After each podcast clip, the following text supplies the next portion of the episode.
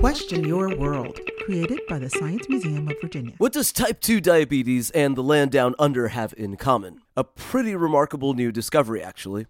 Alright, we all have a hormone called GLP 1, which regulates the body's blood sugar levels. The only issue here is that it degrades very quickly, which for a lot of people translates to needing supplemental insulin shots to help regulate the body's blood sugar. However, recently some scientists in Australia just came across a much more stable form of GLP 1 in a very unlikely place. The spurs of a duckbill platypus hold a very stable and long lasting version of this hormone. But in the spurs of the platypus, it's used for venom not for controlling blood sugar. Now, this is a brand new discovery, but if scientists are able to take a more stable platypus hormone and get it to work within the human system, this could be a game changer for folks who currently need insulin shots.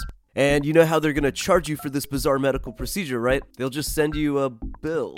For more information, please visit smv.org.